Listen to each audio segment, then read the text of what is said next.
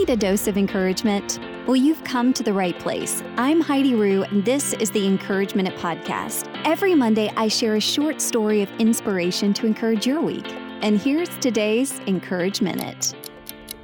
In honor of the Olympics, during the entire month of August, I'm going to be sharing stories of past Olympians for the Encourage Minute. And today, I'm going to tell you about Kerri. Now, Kerri began gymnastics at just three years old. And then she began competing at age eight. She trained under renowned coach Jim Gault until about age 14, but she needed even more challenging coaching. So she actually moved to Houston to train with Bela Karolyi. And that training paid off because she became the youngest member of the 92 U.S. Olympic team at just 14 years old. She ended up winning a team bronze medal, but she didn't make the last spot to compete in the all around. During the next four years, she ended up coaching with five different coaches. She endured a stomach injury, a torn back muscle that required extensive rehabilitation, and many losses. Finally, though, she qualified for the 1996 Olympics in Atlanta, and she became part of the Magnificent Seven team, as a lot of people called them. But even though this was a home Olympics and the US team was very strong, their gymnast had never won the team competition. And the strong favorites were the Soviet team, who had claimed the gold medal on nine separate occasions. In the preliminaries, the Russians, they were set to win gold once again. But when the time actually came, the Magnificent Seven were leading in front of the Russians with just one rotation left to go the vault. Now, the Magnificent Seven, they were all having their best performances before this. But one after another, their vault performance was lacking.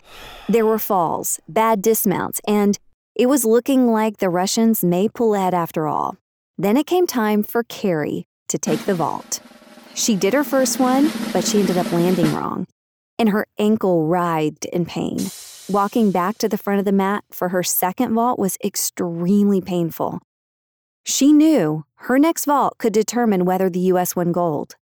So she said she took a deep breath in and reminded herself that her body knew what to do. All that practice had created muscle memory. So she started sprinting. And the next thing she knew, she had landed. Then all that pain came flooding back in. She collapsed. The crowd went wild because Kerri had just secured the gold for the US team. When she talks about that moment, she said she doesn't even remember a thing from starting to sprint to finishing. Her body just took over. Now, while I don't believe that this story is evidence that we need to push to injury at all, or do I believe that Simone Biles' decision was the wrong decision? I even wrote this before that happened, but I do believe that this is an example of something that Kerri has even said before that we can go further than we think we can go. I remember in college being blown away by this guy that I dated, and he could run for like four to six miles at a time. And at that point, I think I was barely able to run a mile. And he told me one day, he said, You know, you actually can always do more than you think you can. And that really stuck with me. That kept going through my mind. And not long after that, I ran my first half marathon. My belief in what I could do changed, and therefore my behavior changed. We all believe in something, and those beliefs determine our behaviors. So, what do you believe you're capable of? And that was your Encourage Minute. I'll have another one for you next Monday. Make sure to subscribe to the Encourage Minute podcast so you can get your weekly dose of inspiration.